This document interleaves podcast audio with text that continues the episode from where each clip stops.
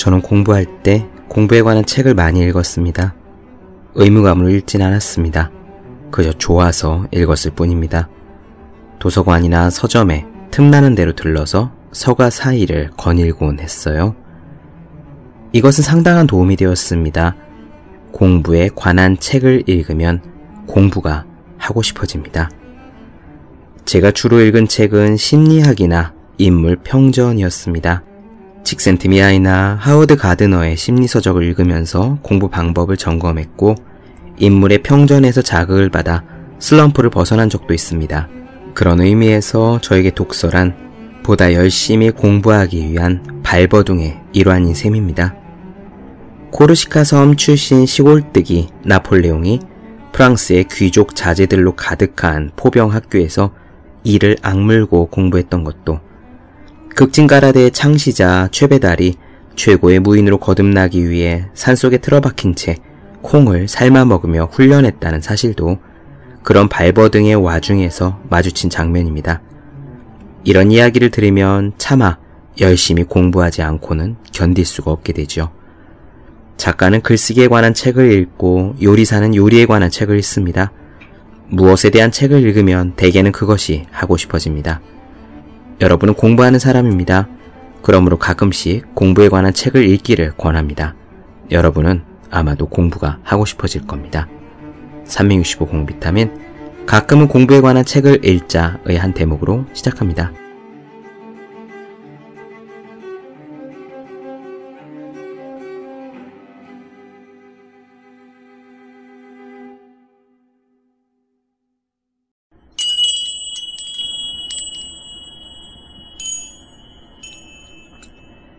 네, 안녕하세요. 본격 공부 자극 팟캐스트 서울대는 어떻게 공부하는가 한지우입니다. 오늘은 또 오래간만에 ritual 이야기를 나눠드리도록 하겠습니다. 제가 전에 리추얼이라는 책 언급 드릴 때 이 책은 아주 위대한 창조자들이 예술, 과학 등 여러 가지 분야에서 훌륭한 성과를 남긴 그런 분들이 본인의 일상 생활에서 어떠한 루틴을 가지고 있었는지 또 어떠한 의식을 리추얼로서 그렇게 지켜나갔는지에 대한 사례집이라고 말씀드렸잖아요.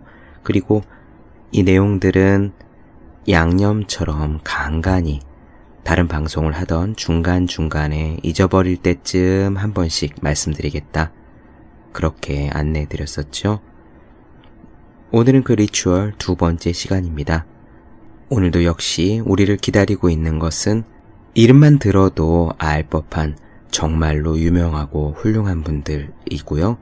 그분들의 잘 알려지지 않은 일상의 습관들 혹은 생활 스케줄들을 만나보실 수 있겠습니다.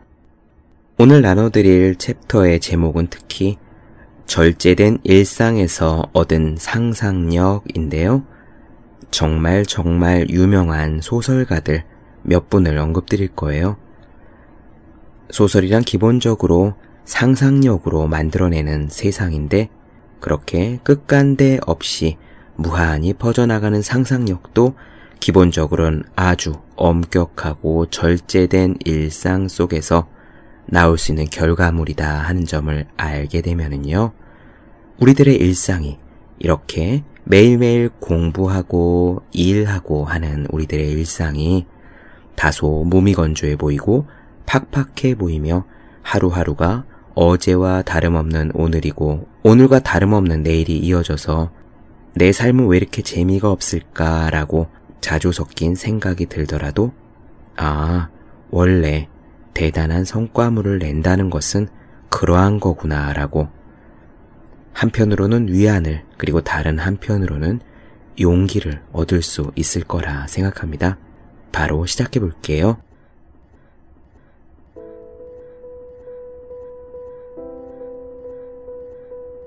첫 번째 나누어 드릴 분은 저 유명한 토마스 만입니다. 독일의 소설가고요. 노벨 문학상을 받았죠. 마의 산 파우스트 박사, 토니오 크레거 등의 작품을 썼습니다. 이 토마스 만은 자신의 작업 습관 그리고 일상에 대해서 어떻게 이야기했는지 한번 생각해 보죠. 속도가 느려도 한 번에 한 걸음씩 나아가기. 토마스 만은 아침 8시에 어김없이 눈을 떴다. 침대에서 일어나자마자 부인과 함께 커피를 마시고 목욕을 한 후에 옷을 입었다. 8시 30분에 역시 부인과 함께 아침 식사를 시작했다. 그리고 정각 9시에 서재 문을 닫고 작업을 시작했다. 방문객은 물론 전화도 받지 않았다. 가족에게도 그의 작업을 방해하는 걸 허용하지 않았다. 그 때문에 토마스 만이 집중적으로 작업하는 9시부터 정오까지는 아이들도 쥐죽은 듯 지내야 했다. 그 시간에 정신이 가장 맑았기 때문에 그는 그동안 무언가를 써내려고 자신에게 엄청난 압박을 가했다.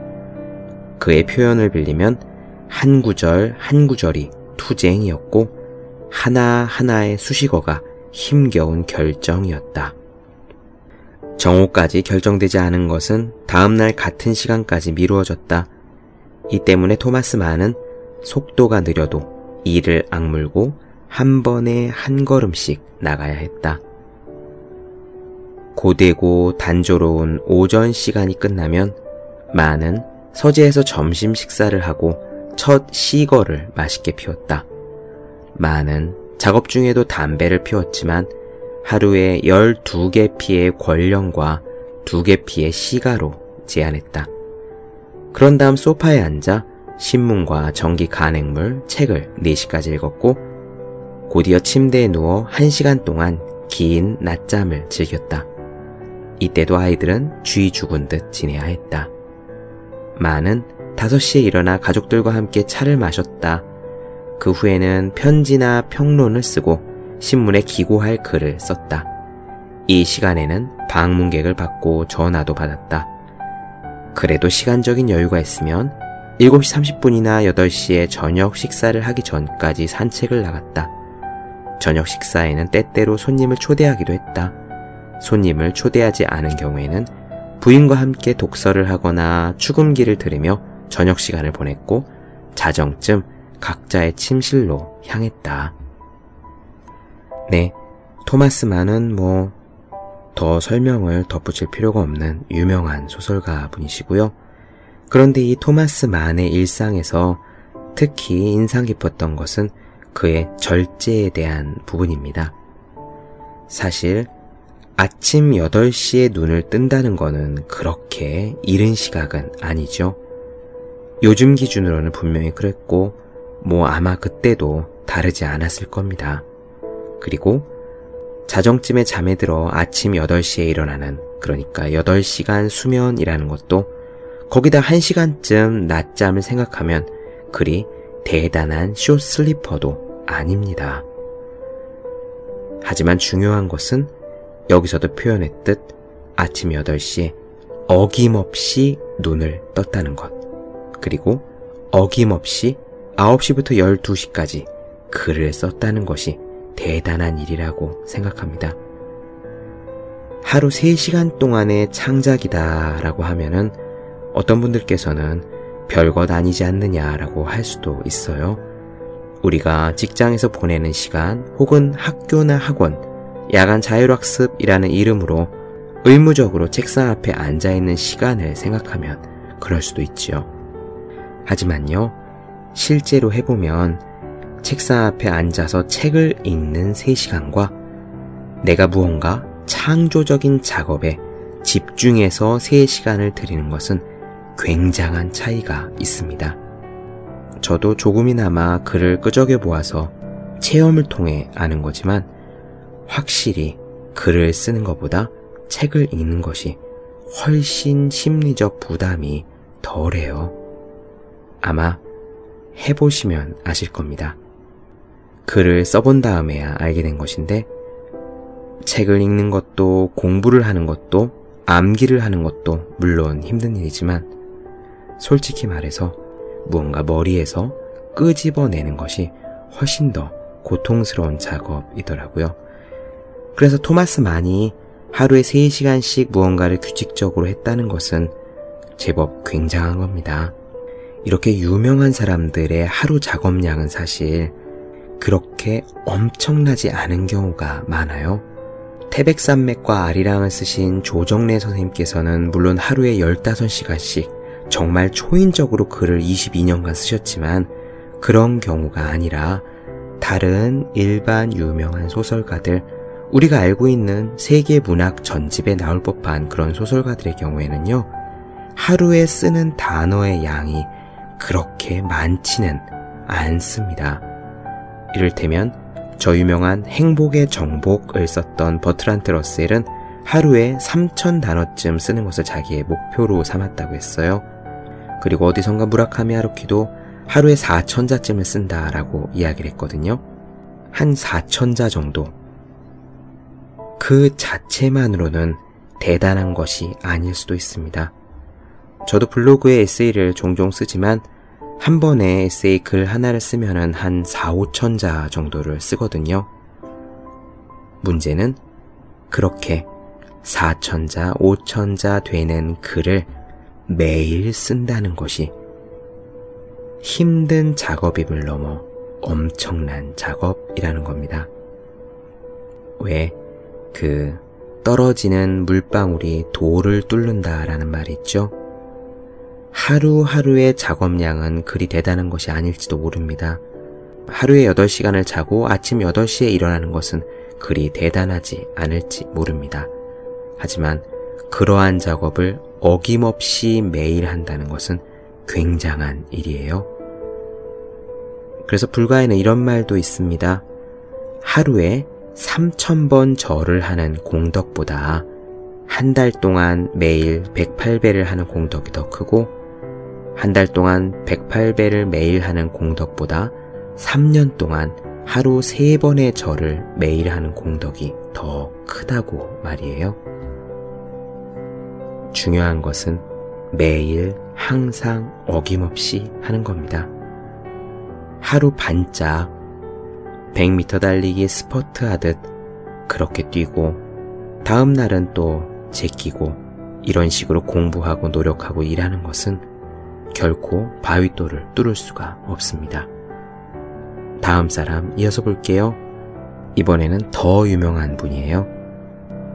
언젠가 한 출판사에서 문예 창작과 대학생들을 대상으로 동서 고금의 유명한 소설가 작가들 중에서 꼭 한번 만나보고 싶은 사람이 누구냐라고 설문조사를 했을 때 2위를 차지한 사람이 무라카미 하루키였고요. 1위를 차지한 사람이 바로 이 사람이었습니다. 누굴까요? 여러분 동서고금의 유명한 소설가 중에서 단 한 분을 만날 수 있다면 누구를 만나고 싶으신가요? 만나보고 싶은 사람 인기 1위 이 작가는 바로 어니스트 헤밍웨이입니다. 헤밍웨이는 뭐 미국의 소설가고요. 노벨 문학상을 받았고 노인과 바다, 무기여 잘 있거라, 누구를 위하여 종은 울리나 등등 더 수식어가 필요 없죠. 이 헤밍웨이의 ritual 한번 시작해 보겠습니다. 헤밍웨이는 5시 반이나 6시 아침 새벽에 첫 햇살과 함께 어김없이 눈을 떴다. 전날 밤늦게까지 술을 마셨을 때도 마찬가지였다. 그의 아들 그레고리는 아버지가 숙취에 별 영향을 받지 않았던 것 같다라고 말했다. 아버지는 검은 눈가리개로 눈을 가리고 방음장치가 된 방에서 아기처럼 숙면을 취한 것 마냥 항상 멀쩡한 모습이셨어요. 라고 아들은 말했다. 해밍웨이는 1958년에 파리 리뷰와의 인터뷰에서 이른 아침 시간의 중요성을 이렇게 설명했다. 글을 쓸 때 나는 매일 아침 가능하면 첫 햇살과 함께 일어나 작업을 시작합니다. 방해하는 사람도 없는 데다가 시원하다 못해 쌀쌀한 기운의 작업을 하다 보면 글을 쓰는 과정에서 점차 따뜻해지죠. 전에 썼던 것을 읽어보고 어떻게 이야기를 이어갈지 머릿속에 그려지면 읽기를 멈추고 거기서부터 기운이 떨어질 때까지 글을 써내려갑니다. 무언가를 먹어야 한다는 생각이 들면 그제야 멈추고 다음날 다시 글을 쓸 때까지 살아 있으려고 합니다. 말하자면 아침 6시에 시작해서 정오나 그 조금 전까지 끈질기게 글을 쓴다는 이야기입니다. 세상에 알려진 소문과 달리 해밍웨이는 매번 스무 자루에 연필을 깎은 후에 글을 쓰기 시작하지는 않았다. 마리 리뷰와의 인터뷰에서 해밍웨이는 나는 한 번에 스무 자루 연필을 가져본 적조차 없다 라고 말했지만 그가 독특한 글쓰기 습관을 지닌 것만은 분명했다. 해밍웨이는 타이프라이터와 나무 독서대가 포개져 놓인 가슴 높이의 책꽂이를 마주 본 자세로 똑바로 서서, 서서 글을 썼다. 먼저 독서대에 비스듬히 놓인 얇고 부드러운 필기용 종이에 연필로 초고를 썼다. 작업이 제대로 진행되면 해밍웨이는 독서대를 치우고 타이프라이터로 옮겨갔다. 그리고 자만하지 않으려고 그날 쓴 단어의 수를 기록해 두었다. 작업이 원만하게 진행되지 않으면 글쓰기를 중단하고 편지들에 답장하곤 했다. 그 시간은 그를 글쓰기라는 끔찍한 책임감 혹은 글쓰기의 끔찍한 부담감에서 해방시켜주는 휴식 시간이나 다름없었다. 네, 해밍웨이의 이야기에서 인상적인 것은 그가 단어의 숫자를 적어두었다는 점입니다. 해밍웨이는 아시다시피 아주 열정적인 소설가의 전형 같은 사람이죠. 사실 사진에서 보는 그는 덩치도 크고 근육질입니다. 아프리카로 사자 사냥을 떠나기도 했고 청새치 낚시를 직접 하기도 했고 스페인 내전에 참가해서 총을 들고 전선을 누비기도 했습니다. 하지만 이렇게 열정적이고 정력적으로 삶을 살았던 해밍웨이도요, 자신의 일, 그러니까 창조적으로 글을 쓰는 작업에 있어서는 어떤 그날 그날의 충동에 의한 것이 아니라 가능한 규칙적인 직장인처럼 글을 썼다는 거예요. 하루에 단어 몇 개를 썼는지를 적어두는 것은 마치 업무 결과 보고를 쓰는 직장인 같죠. 가장 창조적인 작업을 하는 사람들의 일상은 이렇게 단조롭습니다. 그 결과물이 창의적이고 에너지가 넘친다고 하여 그 결과물이 아주 창의적이고 재기 발랄하다고 하여 그러한 결과물을 만드는 과정조차 항상 흥미진진하고 재기 발랄하며 환희에 가득 차 있을 거다라고 생각하신다면 큰 오산이 되겠습니다.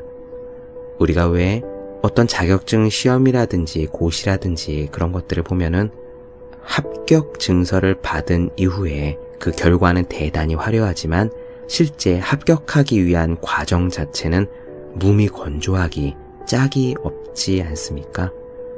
또한 당연히 무미건조하기 짝이 없어야 화려한 결과가 따라오기도 하는 거고요. 글쓰기나 작곡을 비롯한 예술의 경우에 있어서도 다르지 않은가 봅니다. 가장 창조적인 사람의 일상은 이렇게 무미건조하기 짝이 없습니다. 이런 이야기들이 저한테는 굉장히 희망적인데 여러분들은 어떻게 들으시나 모르겠어요. 다음 사람 이어가겠습니다. 제가 수없이 여러 번 언급했던 제가 제일 좋아하는 작가 무라카미 하루키의 이야기인데 이 리추얼이라는 책에서는 어떻게 그의 일상을 요약했는지 한번 시작해 보죠. 똑같은 일과의 반복은 일종의 최면이다. 하루키는 소설을 쓸 때 새벽 4시에 일어나서 대 6시간을 쉬지 않고 일한다. 오후에는 달리기나 수영을 하고 때로는 그 두 가지를 모두 다 하며 이런저런 일을 처리하거나 책을 읽고 음악을 듣는다. 저녁 9시에는 잠자리에 든다. 그는 2004년 파리 리뷰와 인터뷰에서 나는 이런 습관을 매일 별다른 변화를 주지 않고 반복한다. 그러다 보면 반복 자체가 중요한 것이 된다. 반복은 일종의 최면으로서 반복 과정에서 나는 최면에 걸린 듯 더 깊은 정신 상태에 들어간다 라고 말한 바 있다. 하루키는 한 권의 소설을 완성하는 데 필요한 시간 동안 이처럼 똑같이 반복되는 습관을 유지하기 위해서는 상당한 정신 수양이 있어야 하고 체력도 예술적 감성만큼이나 필요하다라고 덧붙였다. 도쿄에서 자그마한 재즈바를 운영하다 1981년 전업 작가로 나섰을 때 하루키는 주로 앉아서 생활하는 방식 때문에 체중이 급속히 증가했다는 걸 깨달았다. 게다가 그는 하루에 60개피 이상의 담배를 피웠다. 이러한 생활 습관을 완전히 뜯어고치기로 결심한 그는 아내와 함께 가게를 치우고 시골로 이사를 했고 담배를 끊었다. 음주량도 줄이고 채소와 생선으로 이루어진 식사를 주로 했다. 또 매일 달리기를 시작했는데 그 습관은 4반세기 이상 꾸준히 계속되었다. 무라카미가 2008년에 발표한 어느 수필에서 인정했듯이 이런 자기 중심적인 시간표는 사교적인 삶을 허용하지 않는 단점이 있었다면서 초대를 반복해서 거절하면 누구나 불쾌하게 생각한다 라고 덧붙였다. 그러나 하루키는 자신의 삶에 있어서 결코 등한시 할 수 없는 관계가 바로 독자와의 관계라고 확신하면서 내가 늘 앞선 작품보다 더 나은 신작을 발표할 수 있다면 독자들은 내가 어떤 식으로 살든 상관하지 않을 것이다. 소설가로서 나의 의무, 또 내가 가장 중요하게 생각해야 할 바는 그것이지 않겠는가라고 반문했다. 네, 여기서 언급된 이야기는 저도 하루키의 수필집 여기저기서 다 들었던 이야기고요. 그는 실제로 식사 습관을 바꾸기 위해서 매 끼니 바가지처럼 거대한 그릇에다가 채소를 잔뜩 담아서 우적우적 씹어먹고 생선과 두부를 매끼 빠뜨리지 않는다라고 이야기했던 기억이 납니다. 매일 하루에 10km씩 달리고 1년에 한 번씩 보스톤 마라톤 같은 큰 마라톤 대에 나가고 지금 나이가 60살 넘었을 텐데요. 지금은 이제 마라톤만으로는 부족해서 철인 3종 경기까지 나간다는 사실은 익히 알려져 있죠. 그런데 하루키의 이야기 중에서 또한 인상적인 것은 그의 인간관계에 대한 철학이었습니다. 사실 우리 눈에 보이고 손으로 쥘 듯이 친밀감을 느낄 수 있고 또한 그렇기 때문에 참석을 할 의무와 압박감을 느끼는 것은 바로 일상 속에서 직접 마주치는 지인들과의 인간 관계일 거예요. 하지만 하루키는 그런 관계보다 눈에 보이지 않는 독자와의 관계, 그리고 그 관계 속에서 오는 의무가 자기의 인생에서 가장 중요한 것이라고 직접 언급한 적이 있습니다. 그리고 그의 이러한 철학이자 생각은 그가 대단히 성공한 후에 이야기한 것이 아니라요. 젊었을 때부터 그래왔다고 알고 있어요. 물론 그가 어느 정도는 사람들과 어울리는 것을 그다지 특별히 좋아하지 않고 조용히 혼자 자기 일을 꼬물꼬물 하는 것을 좋아하는 다소 내성적인 성격의 사람이라는 점에서 출발했겠지만 아무리 내성적인 하루키라고 해서 왜 주위에 친구들이 없었고 사람들이 없었겠습니까? 술 마셔야 할 자리 회식 자리는 어디에나 있죠. 그리고 제가 알기로 하루키는요, 일본 문단에서, 그러니까 일본에서 영향력 있는 문필가라든가 평론가라든가 혹은 출판 관계자라든가 그런 사람들이 모이는 술자리에도 의식적으로 가지 않았다고 합니다. 당연히 좀 좋은 작품을 내고 그 작품에 대한 좋은 평가를 받고 같은 업계에서 이런저런 정보를 얻거나 이득을 얻으려면은 그런 모임에 얼굴을 좀 내보이고 하는 것이 사회 통념상 인지상정이잖아요.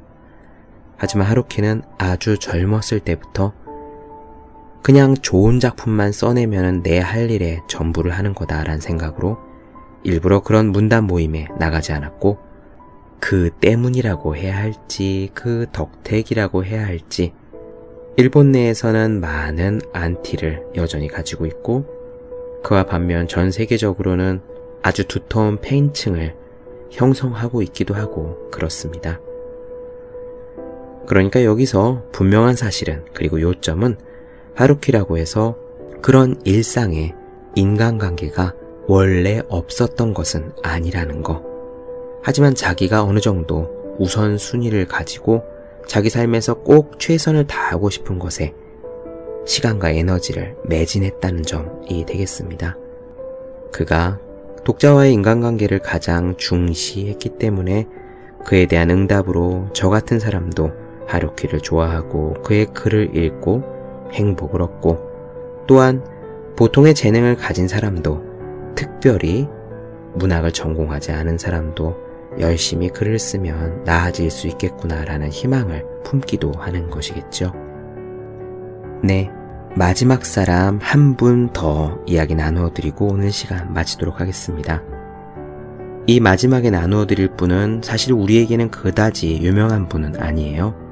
그는 Beloved Tar Baby 누가 승자일까요? 라는 책을 썼는데 역시 노벨 문학상을 타신 분입니다.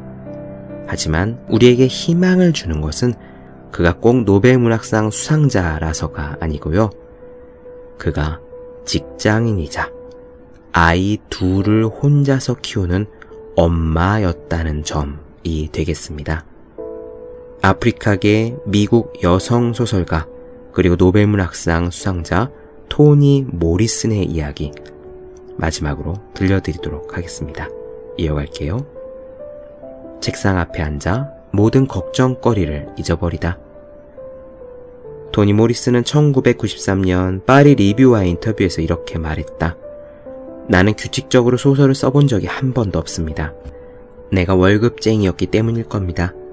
나는 틈틈이 시간 나는 대로 서둘러 글을 쓰거나 아니면 주말과 동트기 전에 글을 써야 했습니다.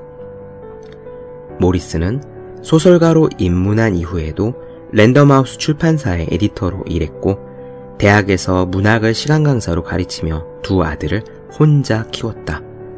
또 모리스는 1977년의 인터뷰에서 몹시 바쁜 삶을 살고 있습니다. 라고 인정하며 다음과 같이 덧붙였다. 그러나 가장 중요한 것은 내가 다른 짓을 전혀 하지 않는다는 겁니다. 출판과 관련된 사교적인 삶조차 멀리 합니다. 칵테일 파티는 물론 디너 파티에 가지도 않고 열지도 않습니다. 나에게는 저녁 시간이 절실하게 필요합니다. 그 시간이면 엄청나게 많은 작업을 할 수 있으니까요. 또 집중하기에도 좋은 시간입니다. 나는 글을 쓰려고 책상 앞에 앉으면 걱정거리를 완전히 잊어버립니다. 아이들과 대학 강의, 다른 일거리도 산더미처럼 많습니다. 직장을 오갈 때, 잔디를 깎을 때, 그에 관련된 걱정을 하며 이런저런 생각을 합니다. 하지만 종이 앞에 앉으면 완전히 달라집니다. 그래서 내가 소설을 써낼 수 있는 겁니다. 물론 시간이 지나면서 토니 모리슨의 작업 시간도 조금 달라졌다. 1970년대와 80년대 인터뷰에서 모리슨은 주로 저녁 시간에 작업한다고 말했다. 그러나 90년대에는 작업 시간을 이른 아침으로 바꾸었다면서 해가 서쪽으로 넘어간 후에는 머리가 잘 돌아가지도 않고 창의적이지도 않다라고 말했다. 작업 시간을 옮긴 후에 토니 모리스는 5시경에 일어나 커피를 끓이고 햇살이 창문에 스며드는 걸 지켜본다. 토니 모리스는 강조하기를 어떤 의미에서 이런 나의 습관적인 아침 시간 때문에 글을 쓸 수 있다라고 밝혔다. 네, 저녁 시간이 절실하게 필요하다는 말, 저 역시 정확하게 공감합니다. 저도 사실 그래요. 회사에서 퇴근하고 나면은 거의 빠짐없이 운동을 가고요. 그 다음에는 집에 들어와 아주 짧게 저녁 식사를 간단히 한 후에 팟캐스트 작업을 하거나 글을 쓰거나 책을 읽습니다. 그리고 자고 나면 다음날 또 출근 시간이 되지요. 몇 번 말씀드렸지만 저는 잠이 워낙 많은 사람이라서 저녁 시간을 넉넉히 확보하기가 늘 어렵습니다. 하지만 토니 모리슨이 이야기한 것과 똑같이 저도 이렇게 말씀드릴 수 있어요. 중요한 것은 제가 다른 짓을 전혀 하지 않는다는 겁니다. 특별한 약속이 없는 한 집에 와서 늘 같은 일과로 작업을 하고 그런 특별한 약속을 먼저 잡는 일도 거의 없습니다. 사실 이런 말씀을 들으면 주위 지인분들, 많은 분들이 참 재미없는 삶 아닌가라고 말씀하시는 경우도 그렇게 반응하시는 경우도 간혹 있는데요. 저는 사실 그렇게 생각해요. 하루키가 언젠가 말했듯이 삶에는 어느 순간인가 우선순위를 정해야 될 때가 있다 라고 이야기한 거. 그러한 생각에 어느 정도 동의합니다. 그리고 또 이런 작업을 통해서 새로운 지인들, 아주 멀리 계시는 인연들을 만나고 인사 나누고 닿을 수도 있지요. 이렇게 하다 보면 나중에는 다소 여유가 생기는 날도 있지 않을까라고 생각하면서 오늘도 이렇게 절실한 저녁 시간을 아껴가면서 녹음을 하고 있습니다.